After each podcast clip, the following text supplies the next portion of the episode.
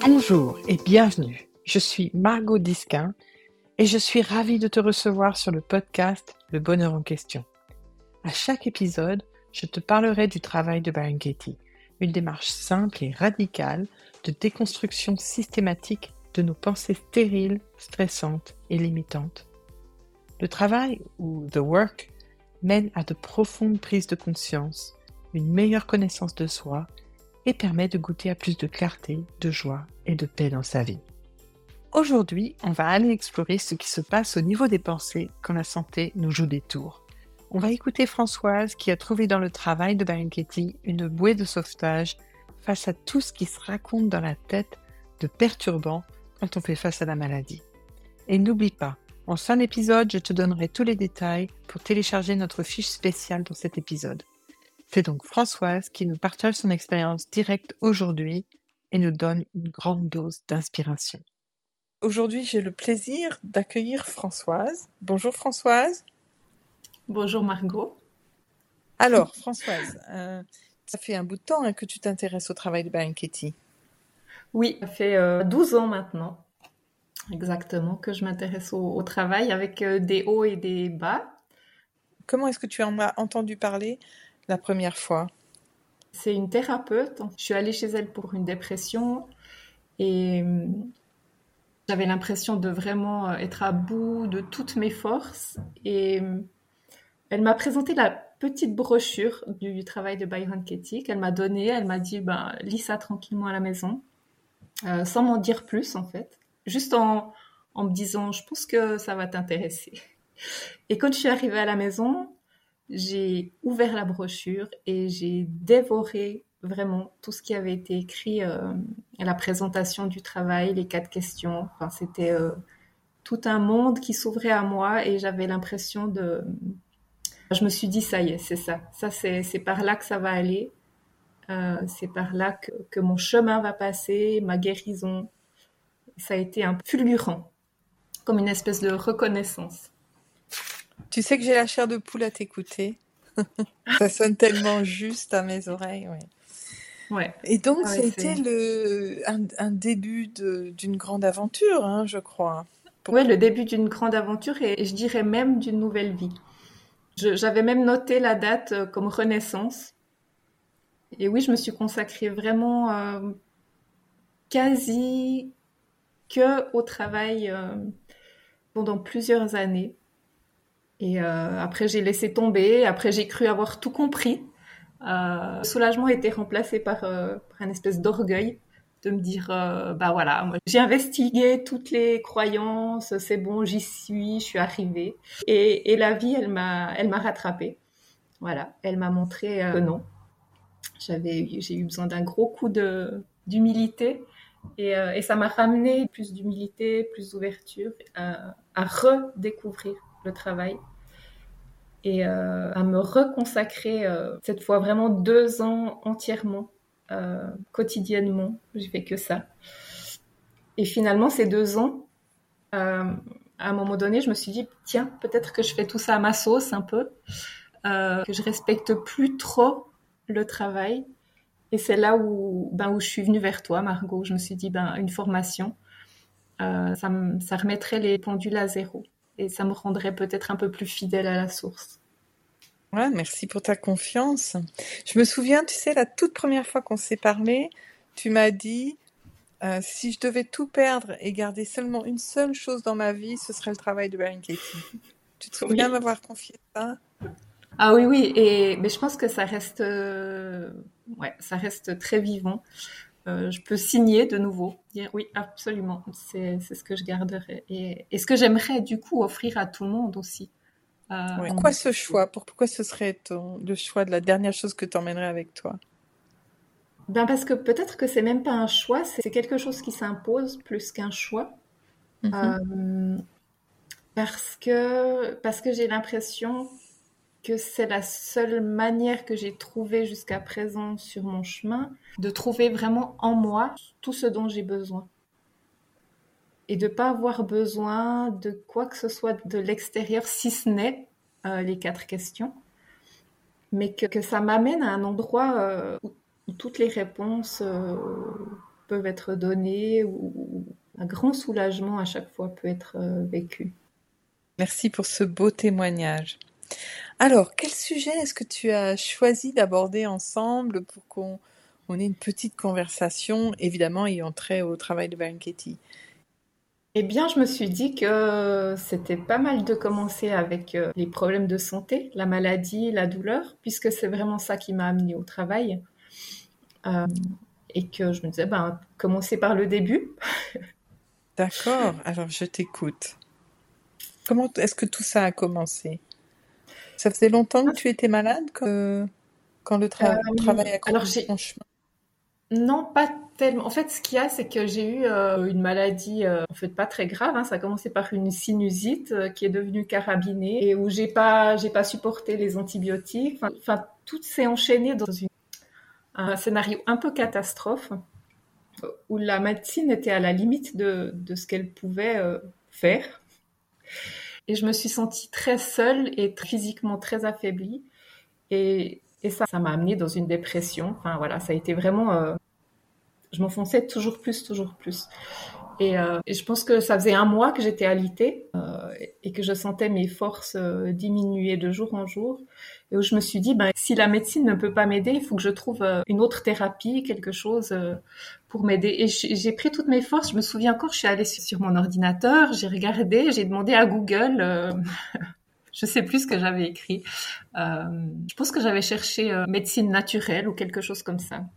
Et là, j'ai toute une liste de personnes et dont une thérapeute qui est dans mon village et euh, qui fait des thérapies crânio-sacrales. Je voyais en petit, il y avait aussi, euh, elle notait euh, qu'elle faisait le, travail de Byron Katie, et il y avait quelques mots là-dessus. Bref, ça m'a inspirée. Et je me suis dit, bon, peut-être que... J'avais l'impression que c'était la bonne personne, en fait. Et j'ai téléphoné, et elle n'a pas voulu me prendre, parce qu'elle était déjà surbookée. Et je me suis mis à genoux. Je me suis mis à genoux avec mon téléphone et j'ai dit euh, j'ai besoin. Je vraiment là, j'en peux plus, j'ai vraiment besoin. Et elle m'a pris le lendemain. Et c'est le lendemain qu'elle me donnait cette brochure. Wow. Quelle histoire. Et après, tu as poursuivi seule ou avec son aide? Non, alors après, euh, il se trouve que c'est une des principales facilitatrices de Suisse allemande. Et donc, par chance, dans mon village se réunissait en fait un groupe euh, de personnes qui faisaient le travail une fois par mois. Et c'était toutes des personnes qui faisaient la formation. Mais la thérapeute, elle a tout de suite senti qu'il y avait vraiment un appel euh, et, qu'il y avait une connexion avec le travail. Et elle m'a dit, ben, c'est pas grave si tu fais pas la formation, euh, joins-toi à nous. Et donc, j'ai pu pendant deux ans faire tous les mois ces groupes qui duraient deux heures et où on, on créait des binômes, on faisait des pop-corn, enfin voilà. Enfin, on faisait des pop-corn. Faudra peut-être expliquer ce que c'est. Oui, alors un pop-corn, c'est le travail de groupe. On choisit une pensée en commun et puis euh, tout le monde euh, répond tour à tour, partage ses réponses. Et, comme les réponses fusent de, part et d'autre, euh, ça, ressemble un petit peu à, à des pop-corn qui explosent quand on les cuit on ne sait pas d'où va venir la prochaine réponse. Donc voilà, c'est un peu de jargon du travail de Banketti. Et les binômes, bien évidemment, c'est quand deux personnes décident de pratiquer le travail en général tour à tour. Il y en a une qui prend le rôle de l'accompagnateur et l'autre euh, du client. Hein, et ensuite, on, échange les rôles. Voilà, ça c'est le travail en binôme. Et donc, tu avais le soutien de ce groupe et également, tu le pratiquais en autonomie voilà. Je remplissais des feuilles de travail, c'est ça. Parfois, on s'appelait aussi encore euh, entre temps. Enfin, mais c'est vrai que j'avais encore pas mal besoin du groupe là. Ça m'aidait quand même de d'être dans le groupe. je me rendais compte que certaines feuilles de travail, parfois, c'était un peu compliqué, que je savais pas trop par où passer, que c'était difficile en fait de, juger le prochain. Voilà, il y avait plein de, de, choses comme ça qui étaient très aidants en fait. C'est l'une des choses que j'apprécie le plus euh, dans le travail de Katie, contrairement à d'autres euh, méthodes. C'est qu'on peut le pratiquer à deux, euh, petit groupe, on peut le pratiquer seul, on peut faire un mix de tout ça et chacun y trouve son compte au final. Oui. Mais revenons au sujet de la maladie. Donc, en quoi est-ce que remettre tes pensées en question, parce que c'est ça hein, qu'on fait dans le Mhm. travail, on, on identifie nos croyances, on les remet en question pour voir ben, si elles sont si vraies que ça, si elles méritent d'être crues. En quoi est-ce que cette remise en question peut aider quelqu'un qui fait face à des symptômes physiques?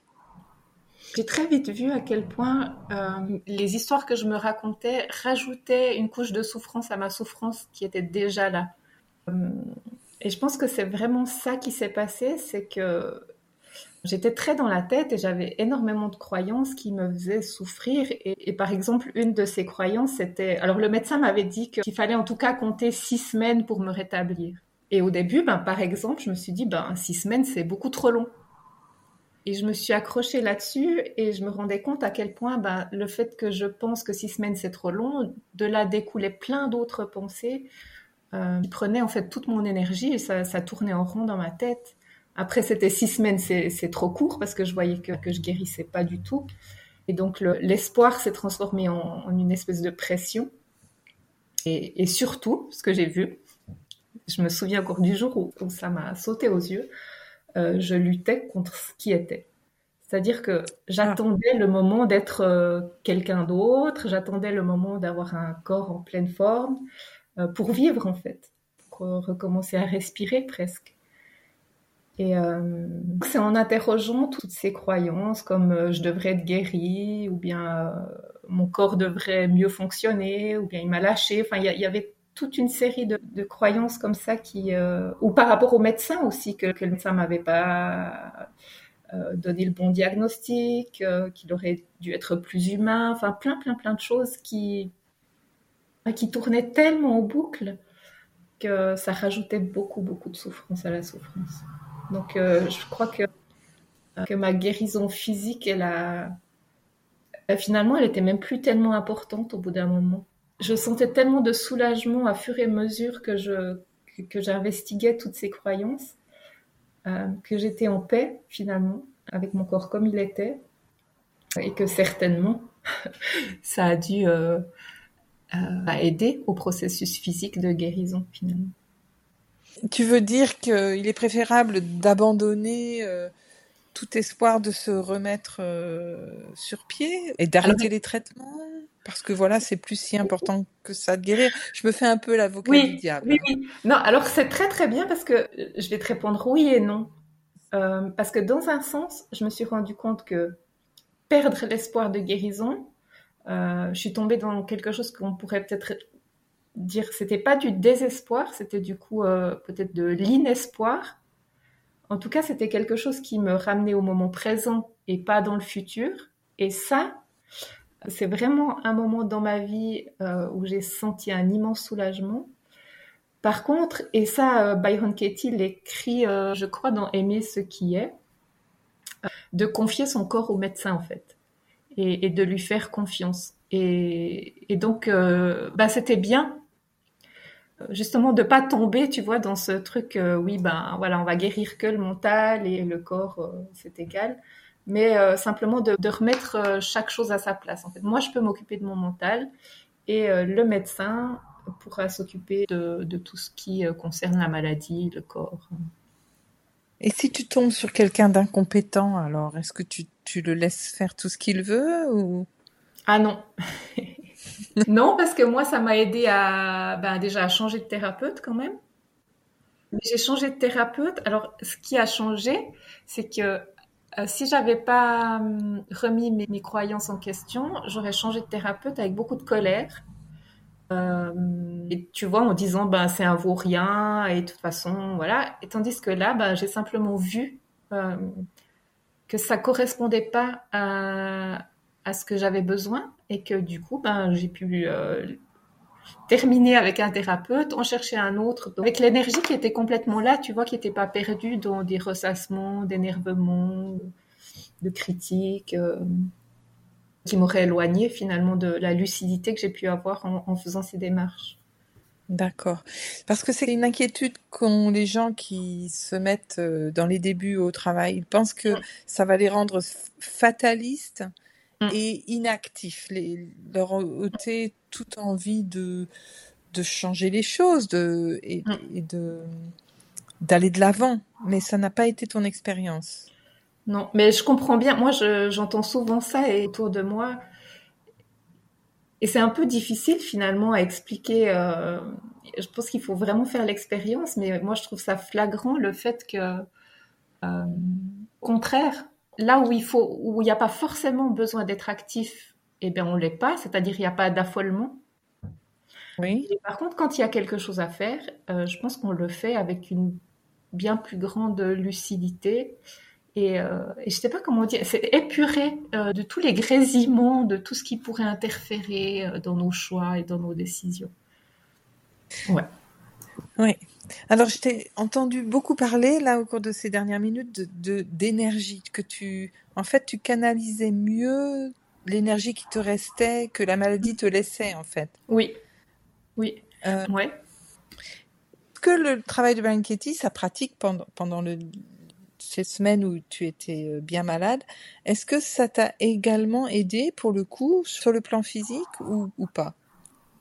Euh, ben oui, parce que je- il y avait vraiment beaucoup de, fatigue et je me suis rendu compte que cette fatigue-là, alors il y avait bien sûr les, raisons euh, physiques, mais il y a vraiment aussi ces, ces raisons de, de ressassement et, moi j'irais jusqu'à dire, enfin je devenais complètement parano, enfin mes pensées prenaient tellement de, place et genre je commençais à avoir peur de tout, tu vois, je sentais mon cœur battre un peu de travers, j'avais l'impression de mourir, enfin il y, a- tout qui commençait à, prendre des dimensions euh, un peu folles.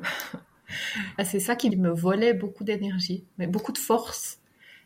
Et qu'à fur et à mesure que je, que je faisais le ménage là, euh, c'est comme si ça me rendait, comme si chaque croyance que j'avais reconnue et dont j'étais libérée, en tout cas pour un instant, me rendait un tout petit peu plus de, de force physique aussi. Alors, c'est intéressant hein, ce sujet parce que d'un côté, euh, je, vais- je vais te donner deux citations de Blanchetti. Il y en a une, c'est si tu travailles avec ton mental, ton corps suivra, il n'a pas le choix. Mm. Ok, donc plus on s'améliore du point de vue mental, psychologique, émotionnel, comme tu viens de le dire, hein, ça rend de l'énergie au corps physique, Mm. qui finit par, par changer parce que voilà, c'est le chemin que ça prend. Il, il n'a pas le choix que de suivre en fait ce, ce nouveau canal en quelque sorte.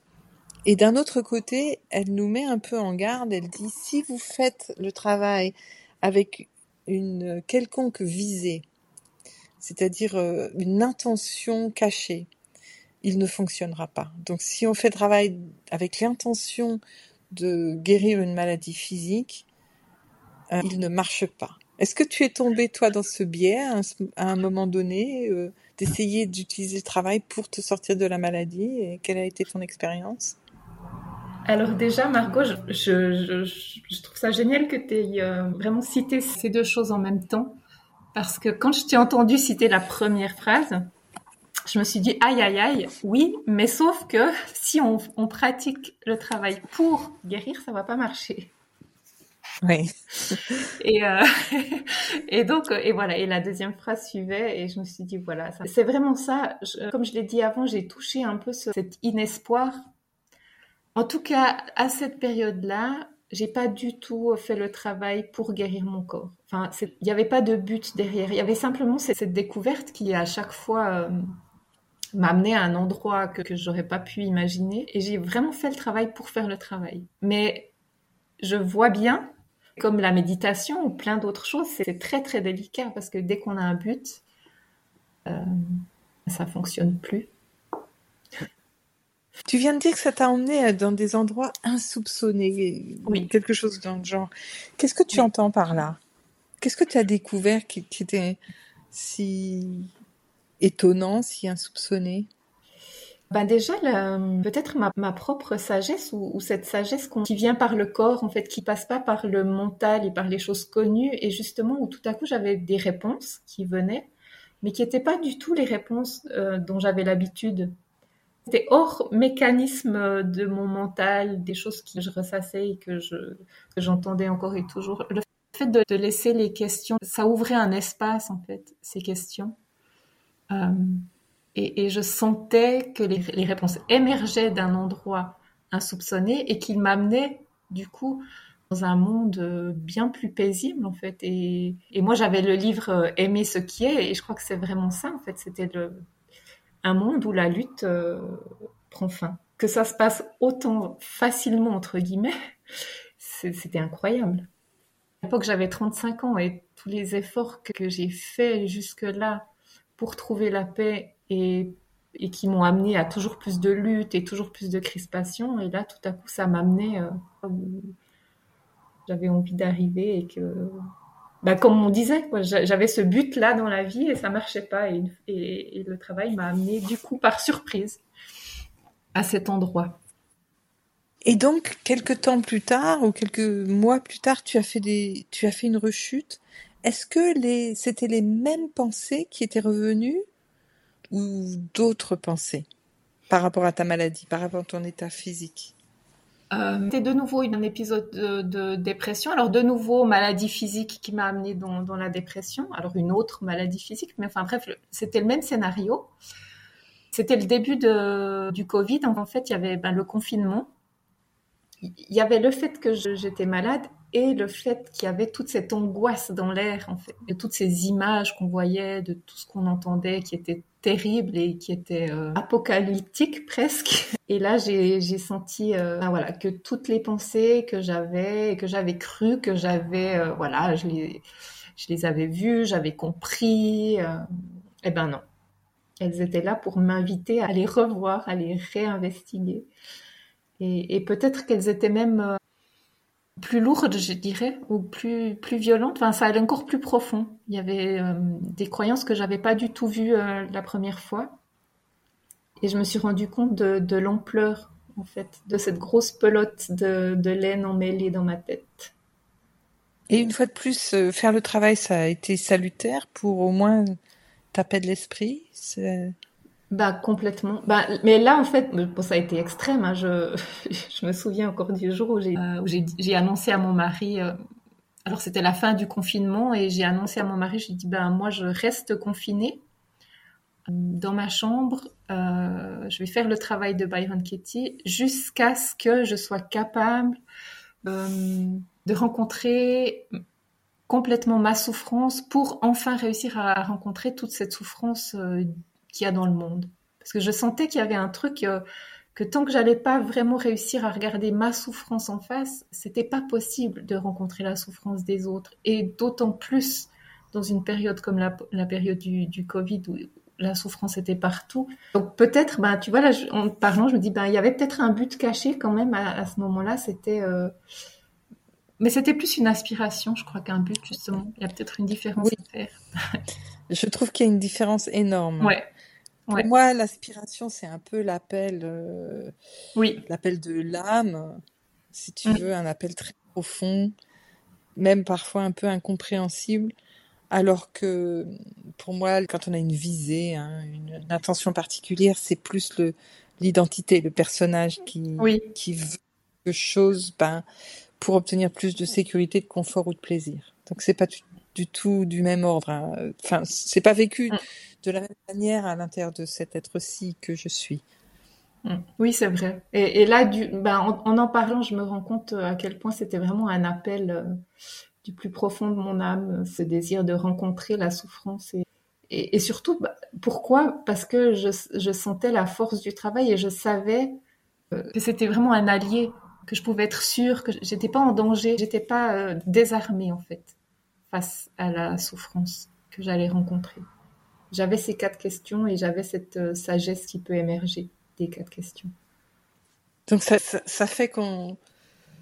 Enfin, pour ma part, je me sens mais armée, c'est peut-être pas le bon mot, mais en tout cas équipée pour faire face à à peu près tout, quoi.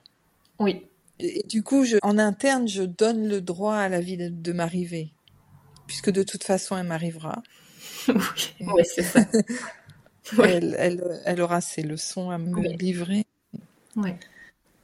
Oui, ben ouais, c'est vraiment ça. Tu sais, je, vois à quel point j'étais tout le temps en lutte en fait. Euh, j'avais envie de contrôler ma vie pour, pour éviter toutes ces, ces choses que la vie nous apporte qui sont difficiles et, j'avais l'impression que si je contrôlais tout, ça allait marcher. Ça n'a pas marché déjà. Hein euh, le contrôle, j'ai jamais eu le contrôle euh, total de ma vie. Et, euh, et d'autre part, bah, il y a quelque chose qui s'est allégé quand j'ai vu que bah, j'avais ces ressources-là et, et c'était du travail. Et donc, si c'était à refaire, si c'était à revivre, est-ce que tu choisirais ça? Est-ce que tu choisirais euh, la maladie qui t'a mené à la découverte du travail ou tu passerais ce chapitre-là dans ta vie? Alors bon, c'est toujours facile de le dire avec euh, recul. C'est sûr. Euh, avec recul, c'est certain que je rechoisirais ça parce que je, me sens privilégiée en fait. la grandeur du cadeau en fait qui m'a été donné euh, de vivre cette expérience-là. Et alors, je pense que je t'aurais pas dit ça comme ça au plein milieu. C'est sûr. Mais au cœur de la crise. Voilà, au cœur de la crise, c'est pas évident. Et mais en même temps, bah voilà, au cœur de la crise, bah, il y avait le travail pour me soutenir et euh, et là, vraiment, je, non, je, bien sûr, je choisirais la même chose. Ouais. S'il y a des personnes qui nous écoutent et qui traversent elles-mêmes euh, la douleur physique et, et, la maladie avec tout ce que ça charrie de pensées, de croyances, et elles se disaient ah j'ai bien envie d'essayer. Comment tu leur conseillerais de commencer?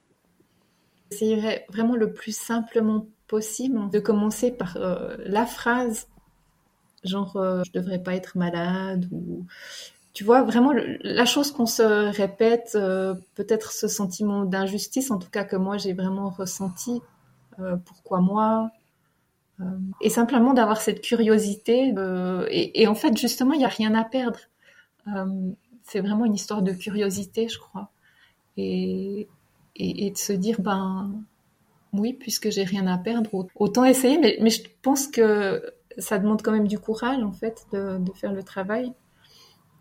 Alors ça, c'est une question que je me pose. Je me suis toujours demandé ce qu'il fallait euh, parfois, genre avoir tout essayé ou, être à un moment où, on se dit là, euh, je sais plus. Franchement, je sais plus euh, comment ça peut continuer. Et d'avoir cette ouverture, du coup, d'avoir cette brèche et, après, ben, d'être curieux et de, de, se laisser surprendre et se laisser porter par, tout, tout ce, ce, cheminement que proposent les quatre questions. Il t'arrive toi aussi d'accompagner certaines personnes, n'est-ce pas? Est-ce que tu t'es spécialisée un peu dans les gens qui connaissent la souffrance physique ou... Non, pas spécialement. En fait, et, c'est plus pour l'instant vraiment des gens euh, autour de moi cours d'une discussion ou de plusieurs discussions où je vois qu'il y a toujours les mêmes choses qui reviennent et, où je me dis ben on sent là il y a quelque chose qui revient encore et toujours et ça vaudrait la peine de regarder. Mais ça peut être justement dans la maladie, alors peut être dans des, histoires de cœur ou des histoires de travail. Simplement je leur dis ben on, peut aller regarder un peu plus près au lieu de tourner en rond et, de voir si euh, à l'intérieur même du problème il y a peut-être la réponse déjà. Mais je me suis pas spécialisée euh, pour l'instant, non. Mais c'est vrai que c'est quelque chose qui m'intéresse parce que je sens à quel point ça me, bah, ça a été important pour moi. il y a quelques années en arrière, j'aurais dit, euh, il n'y a qu'une réponse à tout, c'est le travail. c'est le travail de Byron Katie. Et peut-être du coup un peu trop militante, un peu trop sûre de moi et là, j'apprends aussi à voir, enfin, à sentir que bah, qu'il faut aussi quand même une demande, une ouverture. Euh. Oui, parce qu'on peut tomber dans le prosélytisme assez, facilement. Oui. Oui, bah, les gens nous, ont, nous ont pas sonné, nous ont rien demandé. C'est ça. Nous, on arrive. À... oui, bah oui, mais parce que ça, en fait, c'est l'enthousiasme. Et, là, je sens bien, tu vois, euh, il y a tellement d'enthousiasme. Pour moi, ça a été tellement énorme. Après, euh, il faut voilà, il faut que souvent que je fasse la part des choses et que je me dise mais euh, laisse euh, à chaque être avoir son propre chemin et, ce qui a marché pour moi n'est pas forcément euh, ce qui va marcher pour l'autre, en tout cas pas au moment où moi je l'ai décidé. Exactement, oui. Chaque chose en son temps. Voilà. Waouh, quel beau témoignage. Je vais parler un tout petit peu de, ma propre expérience en ce qui concerne euh, tout ce qui est maladie et, mhm. souffrance euh, dans le cadre du travail de Brian Personnellement, moi, je jouis d'une excellente santé et j'ai rarement eu à questionner des pensées par rapport à, ça. J'ai pas, j'ai mal nulle part, donc tout va bien de ce point de vue-là. Par contre, j'ai beaucoup été amenée à accompagner des gens qui, eux, étaient dans une souffrance physique. Et entre autres, euh, j'ai passé beaucoup de temps au Zimbabwe, un petit peu au Malawi, en Tanzanie et au Kenya, à travailler auprès des gens qui avaient le sida. Alors le sida, faut savoir que ça a des implications physiques, bien évidemment, mais également euh, sociales, culturelles, psychologiques, enfin bref, tous les aspects d'une existence sont, sont touchés par cette maladie. Et j'ai fait partie d'un programme euh, qu'on a développé avec deux de mes collègues qui sont également facilitatrices certifiées du travail de Katie, un programme qu'on a qu'on a diffusé au Zimbabwe. Il s'étendait sur 12 semaines et on allait voir semaine après semaine euh, toutes les pensées euh, qui surviennent quand on est malade. les pensées sur euh, ben, le système médical, les traitements, les pensées sur la mort, pourquoi moi, enfin ce sentiment d'injustice, les pensées sur Dieu, la maladie elle-même, ce qu'on croit qui se passe à l'intérieur de notre corps, euh, ce qu'on imagine qui va nous arriver, etc., etc. Et dans le cadre du sida aussi, évidemment, il y a de belles feuilles de travail à faire sur les personnes qui nous ont passé la maladie. Hein?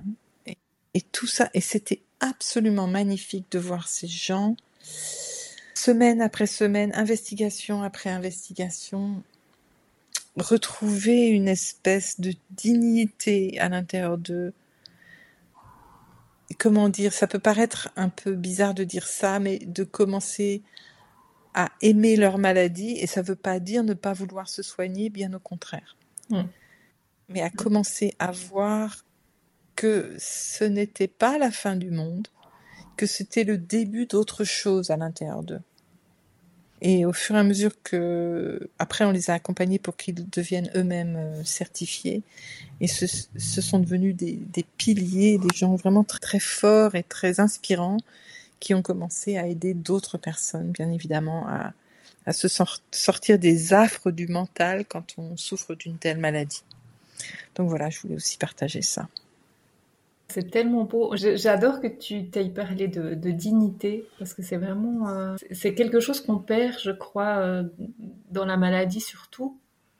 À un moment donné, enfin moi, je, enfin je vais parler pour moi, mais je me sentais vraiment victime et, donc j'avais perdu tout, tout pouvoir et toute dignité. Et je trouve ça tellement beau euh, qu'on puisse retrouver la dignité et qu'on puisse toucher après à cette force qui peut être inspirante pour d'autres personnes. C'est c'est magnifique.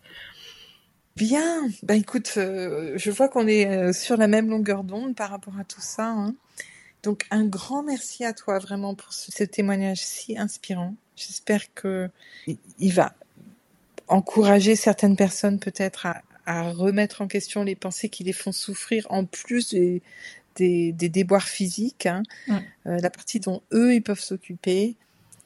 Et et c'est vraiment au travers de notre partage d'expérience qu'on est le plus utile, je pense, dans ce travail. Beaucoup plus que, comme tu le disais tout à l'heure, prêcher, dire ah tu devrais essayer, tu vas voir ça va te faire du bien.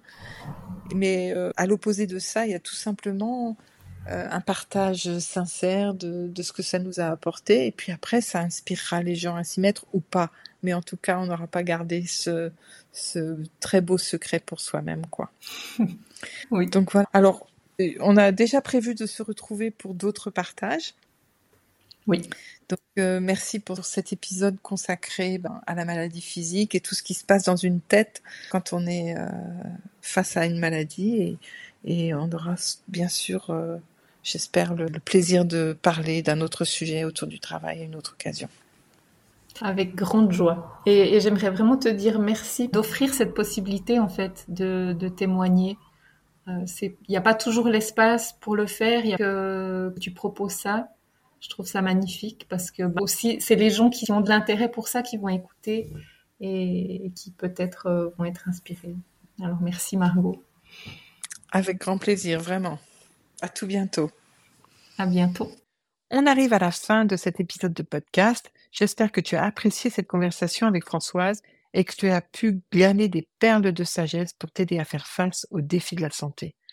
N'oublie pas de visiter la page podcast de mon site pour t'inscrire et accéder à tous les bonus, fiches spéciales et résumés des épisodes précédents.